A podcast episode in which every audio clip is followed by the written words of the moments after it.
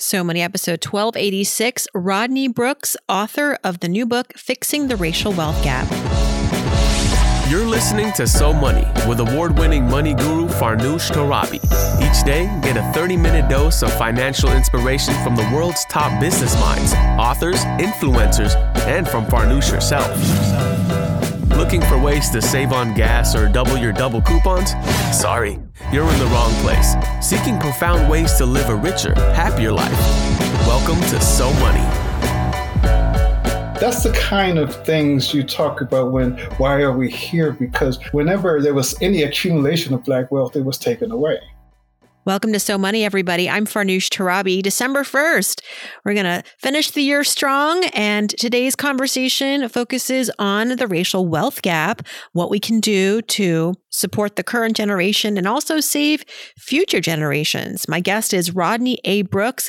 He's a veteran newspaper journalist who's written about retirement and personal finance, as well as race, wealth, and health disparities. His work has appeared in U.S. News and World Report, The Washington Post, and USA Today. He has a book out now called Fixing the Racial Wealth Gap. Racism and discrimination have put us here, but this is how we can save future generations. Our conversation intersects money, race, health, literacy, and much more. Here's Rodney Brooks.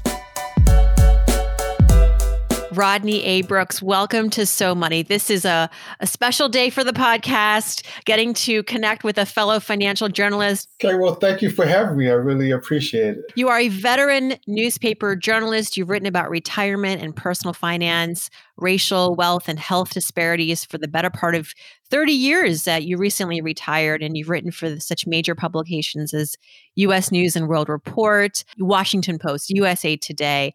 And now your uh, more of your focus has been turning to the racial wealth gap. And you have a book, Fixing the Racial Wealth Gap. What prompted you to write it? The title of the book is, is Fixing the Racial Wealth Gap. Racism and discrimination put us here, but this is how we can save future generations. I have been urged for many, many years because sort of towards the end of my career with USA Today, I started doing personal finance and interesting thing is I I was an editor for 30 years at USA Today. So when I left USA Today and retired, then I became then I became a writer again. So I was writing about personal finance and, and people kept urging me to do a book aimed specifically at African Americans, a personal finance book, because African Americans have so many unique financial problems. It just took me a long time to get around to writing it.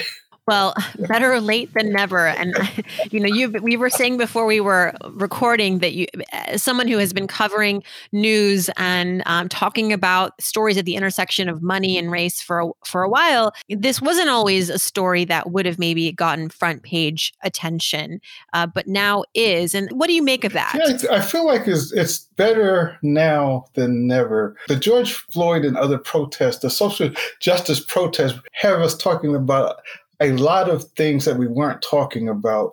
Now, you know, my hope is that you know, a year later, that um, we won't forget about those protests and what bubbled to the top. The racial wealth gap got a lot more prominent during that time. So I thought it was the perfect time to uh, publish the book. And, and, the book, we will get into that. You know, fixing uh, the racial wealth gap. You have identified the problems as well as micro and macro fixes, but perhaps to help level set and everyone understanding how we got here. What do you see as being the leading forces for why we have this huge disparity today? You know, I don't want to throw out a whole bunch of numbers, but just a couple. And and one of them is home ownership. You know, African Americans' home ownership rate is is about 43, 44%. And that compares to about 73% for white Americans. The average wealth of a black family is is uh, $17,000 compared to 171,000 for white families. And those two things just show how enormous this gap is. So I sort of start out talking about the history, how we got here. And part of it is whenever African Americans attained a certain amount of wealth, or, you know, 1800s, early 1900s, it was taken away, stolen away. One of the things that came out um, that people were talking about a lot after the social justice protest was Tulsa and and Black Wall Street and how white mobs just burned down a very thriving black community. But what what was sort of overlooked is those race riots happened all over the country, you know. And I and I did a story uh, for one magazine and the editor and I and I said in Tulsa Tulsa happened like dozens of times, and you know the editor uh, questioned me and said, "Did you really? Did it really happen this many times?" And I said, "Well, I actually probably could have said hundreds of times, but but yes." And and then uh, you know you named it. It was Philadelphia. It was New York. It wasn't just the South. But and there was only one movie made about the Tulsa. Right, right. As far as Hollywood's concerned, as far as moviegoers are concerned, it was just that one time, right? Yes. Mm-hmm. You know, you're still hearing about these things. So there was the thing in in uh, California. It was a turn of the century. A black couple owned a black resort, a resort at the beach. It was called Bruce's Beach. It was a place where black families could go and spend a day at the beach. And eventually, people uh, did not like that happening. So the county just took it away. I mean, and only only this year did they return it to the descendants. But that's the kind of things you talk about when why are we here? Because whenever there was any accumulation of black wealth, it was taken away. I mean, so in a word, it's racism, and and we've had guests on this program talk about my friend Rachel Rogers, for example. She's a wealthy black woman who bought a ranch, and um, she says you wouldn't believe it but many of my neighbors are not happy to have me there and they've been petitioning and you know what are you it's like you cannot believe it sometimes but yet here we are and so maybe we could talk about first these big problems and and what the what the powers that be can do to help. I mean, certainly there are things that as individuals we can do, but this is a systemic problem. What are your proposals for how we can uh, fix this at a large scale? Two or three of the biggest things that I talk about is baby bonds. They were originally proposed by a couple of economists, including uh, William Darity, who wrote From Here to Equality. And his, his book is basically about reparations. And um, actually, Senator Booker has introduced legislation. I don't know if it'll ever get anywhere, but basically, when somebody is born in America, they would get a bond, you know, sort of for, for lack of a better word, say a savings bond, and say it's a thousand dollars. So a thousand dollars is added every year until they're 18 or 21. So it's more weighted towards the lower income. So the lower income people would get more, and the higher income children would get less. But by the time they turn 21, or um, they would have this pool of money that's guaranteed to them that they could use for college tuition or down payment around mm-hmm. um, on a new house. Um, and there's estimates that this could vastly reduce the racial wealth gap. Now, another one is reparations. Um, you know, there were surveys that made that made it look like it actually might happen um, during the social justice protests, but I doubt that we'll ever see. You know, we see we mm-hmm. see cities and counties uh, around the country passing bills um, um, approving reparations, but they aren't really reparations. you know, reparations I think is a payment, and there are different ways to pay it uh, based on your heritage and and whether you can trace back to uh, slavery, um, how you how you identify yourselves. But mm-hmm. um, again, the uh, reparations uh, paid to Black Americans would reduce the wealth gap dramatically. Yes. And so while we wait for this legislation, I'm hopeful, but you know, what can individuals do and not just the African American community, but people like me and and others who want to be allies and support this what can we do? Well the, the third thing that's sort of related that might re- reduce the problem the wealth gap is increasing black home ownership. Now for any american home ownership is a huge part of their wealth. So that's one of the big reasons for the wealth gap and another is uh, intergenerational wealth. I mean, black families don't have the money to leave to their children and their grandchildren. So inheritance wealth is very small when it comes to black Americans versus white Americans. I think a big thing is financial literacy. And another state has approved requiring financial literacy for high school students. It's amazing what people don't know. Black black families. Uh, I don't know about your family, but mm-hmm. uh, you know, it's black families don't talk about finances around the dinner table. you know, I I uh, went off to college not knowing very much about financial or even about opening a checking account, but but you sort of learn on your way. You know, I, I have in the book a great example of a uh, black businesswoman in uh, New York who her mother made her write out the checks for to pay the bills every week, and mm-hmm. she said, "I never asked for anything because I knew there was nothing left." Yes, I know mothers who do that, and that is a, not a bad technique, I will say, because it certainly uh, makes it real. Yes. For your children, and uh, I agree with you. I think it's it is uh, as you mentioned, prevalent in the Black community, but I think a lot of um, minorities, minority families, but even culturally as a, as a country, we don't talk about money. And that does start at home, uh, where it's considered taboo, it's considered uh, impolite, it, it is considered not something that children should have to worry about. But uh, then of course we see the, the impact of that as adults. We're going a little bit all over the place but i think that's okay because uh, you're saying so many interesting things and i want to make sure i capture this to the extent that i can but you know you yourself you mentioned you didn't have this financial literacy growing up and yet you became somebody who was financially literate who i was reading you were educating uh, new employees uh, uh in the newsroom like you got to sign up for the 401k this is it. And so what were some of the resources or people that you benefited from in terms of building wealth and having a, a better understanding of what it takes to build wealth? I think for me it was self-taught and I, even I, as a financial journalist, I look back on my early days and say, okay, I should have done this and I wish I had done that. So that's why I thought it was so important to me to when we had a new employee come on to to sit them down and say the first thing you need to do is sign up for the 401k you know and i and i did a, a virtual book launch and and several of the people that i had done that with or came on and it was a virtual book launch and they talked about how important that was to them. So financial literacy i think you can have an impact on one person and and that could impact generations to come where did you grow up, Rodney? And and how were those converse, money conversations like around you? What were there? What were the things that you overheard that were either good or bad? That it all filters in, whether we're really paying attention or not. I grew up in Newark and Linden, New Jersey. That's northern New Jersey, so closer to New York. You know, my father died when I was 16. So, you know, I don't think my father and I ever sat down and talked about money. And you know, there was more when as I grew older with my mother, but you know, she was not sophisticated. And I, I didn't know people in the community until I became a professional who could provide that kind of assistance. You know, and I think that's one of the reasons um, that Black Americans are so conservative uh, as investors.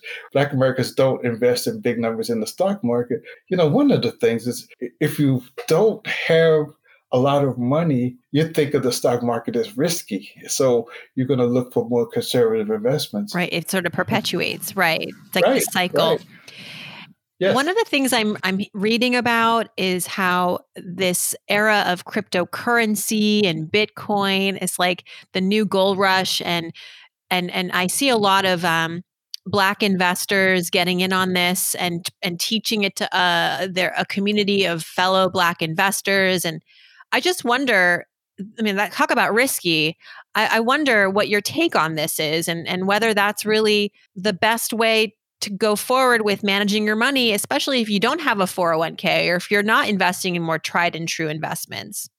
Well, I think if you look closer, you're gonna you're gonna see that these are millennials. Um, these are mm-hmm. young black investors who are jumping in. These are not these are not the uh, older investors. And uh, and no, I you know I, like I said, this is Black Americans are very uh, are very conservative, especially older.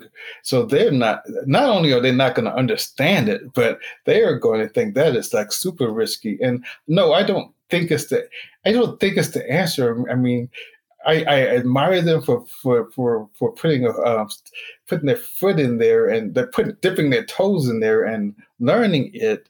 But I think there's a, still a lot to learn about cryptocurrencies, and uh, you know, so many financial people don't quite understand them yet. So so no, I don't think that's the answer to mm. to the issues. I'm glad to see these young black investors though who are who are encouraged you know to because they're not it's a gateway. Maybe it's a gateway into the world of investing right. and along the way you'll pick up some index funds and yeah. open up that 401k. Yeah, yeah i get it. I, I agree with you. You at some point pivoted in your career to cover money. What was that pivot like? Did you want to like what was sort of the uh the draw? I, I always find that it, you know financial journalists were we're not built like everybody else. We have a there's something unique about us. What was it about this space that really drew you? Um probably the uh, you know the tech bubble. You know when, when everybody everybody uh, people made a lot of money yeah. people lost a lot of money. I, you could go into a brokerage office and people would this was the this was obviously the old days before they could do all this stuff on the internet. But they would sit in in the brokerage office and watch the stocks go by. Um, and um, but it was it, uh, CNBC became huge, and it it piqued a lot of people's interest. And uh, I sort of um, went from covering business news to more of a personal finance and, and stock market. And at some point, I actually went to Georgetown to study financial planning, and I did get a certificate in financial planning. And, and that was funny because USA Today has newspapers were starting to shrink, and and layoffs were starting. And uh, my oldest son called and said, "Dad, what's your plan B?" And I mm-hmm. had no plan B, and I just felt funny. My my son is like saying, "Okay, you need to figure out something to do." So so my choice was to go back to school and study financial planning. And from there, um, that was sort of the interest. I became, you know, I started uh, focusing more, and uh, that's where my uh, my teams of reporters were: stock market, personal finance, and uh, economics. Were there stories that you wanted to be told, but the t- but for whatever reason there was pushback? I mean, like now we're talking more about the racial wealth gap. I don't think enough, but but it's definitely um, more covered now than I think ever in my career. And I've been doing this for 20 years. And I just wonder the history of this from your end, like uh, why I guess I know now why we're talking about it, but there were many reasons 30 years ago to talk about it too, and yet we didn't cover it as much. What's your take on that? You know, there were books, but there weren't a lot of stories. And you know the stories that were out there you you you knew for instance there were health disparities uh, there was probably more about the health disparities you know um, black americans suffer more from the uh, the top 10 causes of death in the US than white Americans. You know, when when you started to see stories was was basically the when the housing market blew up. And then you started to see how many black Americans were losing their wealth because they were losing their homes with the big housing recession. So that's when I think you started seeing the big the big stories when the market crashed and, and, then you saw how many unqualified people were receiving mortgages and the housing bubble crashed. And uh, it has, ever since that time, the percentage of Black Americans owning homes has decreased mm-hmm. to at to now now it's at the point where it's the lowest since the 1960s. And yet the housing market just keeps going up and up and up. It's it's becoming unreachable for average Americans. Uh, you, are you hopeful that we're going to get to a place where housing can be something that can be a part of the American dream for all owning a home? That's why I think the big picture politics has to come to help. Uh, we need some housing programs that are going to bring, you know, not just lower income Black Americans, but lower income Americans into uh, the housing market they can be from city city level, county level, state level, but such a huge part of our wealth is the housing wealth, and and if you don't have that, you have nothing, you know, to to pass on to your children. What are some stories that you think have yet to be told or should be told or we should put more emphasis on to help with this movement? So we've talked about, you know, systemic changes, we talked about what individuals can do. The media can also be extremely helpful in informing the public and pushing for policy. What are what are some things that I can be working on? The one I think is not written about enough is Social Security. Such a huge number of Black Americans depend on Social Security for think 38% of social uh, black social security recipients depend on it for 90% of their income or more. And one of the reasons is everything's so interrelated when it comes to this. But but you know, but one of the reasons is that uh, black Americans take it much earlier. They they take it before full retirement age, so their benefits are 30%, 40% lower. And once you do that, you that you know, you're locking it in for life. Even waiting one year can make a difference. Uh, you can have arguments about Social Security. I'm sure you know for for you whether you take it early because some people just say it's not going to be mm-hmm. around. Mm-hmm. You know, the one thing we could stop talking about that and scaring people into taking it early. But also, we have to think about caregiving. And that's why I say everything's interrelated because so many Black women, especially, end up as caregivers for their spouses, for their parents, and for their siblings that they have to leave the job market early. So that means they're contributing less to Social Security. Uh, and so they contribute, not only are they contributing less, but they're retiring early so they do that. So so their benefits are greatly reduced. Now now that's one of the things that right. you know I think we could do more about. And another one is you know I, I talked a little about the the uh, health mm-hmm. disparities because uh, you know one one thing you know I learned about when I was doing a story on Alzheimer's is we're more we're a lot more likely to suffer from Alzheimer's than white Americans, and they don't know why. Medical evidence to show why they are they're speculation. So you have this you know, I talked about Social Security and people not having the money, so they're lower Social Security payments. But at the same time, as they get older, they have more health issues. You're you're basically sick, mm-hmm. and you don't have when you're least likely to be able to afford to take care of yourself. Right. And you're not working. Right. Uh, so you're missing out. You're maybe not 65 yet to get, you know, Medicare. What I'm hearing from you is that the racial wealth gap, closing this is not just addressing the financial issues, but also health issues, housing issues, uh, basically uh, providing more resources, affordable resources, affordable entry to these infrastructures to help us be able to focus on making the money and, and enjoying our careers and building wealth. It's what life should be for. And, and I know it's a long road, but we so appreciate your commitment to this and your new book, Fixing the Racial Wealth Gap Racism and Discrimination. Rodney, thank you so much. Thank you for having me. To learn more about Mr. Brooks, visit rodneyabrooks.com. Thanks for tuning in, everybody. Stay tuned for Friday's Ask Farnoosh. I'll be answering your money questions. Not too late to get those in. Just send me a direct message on Instagram at Farnoosh Torabi, or you can send me an email, farnoosh at somoneypodcast.com. I hope your day is so money.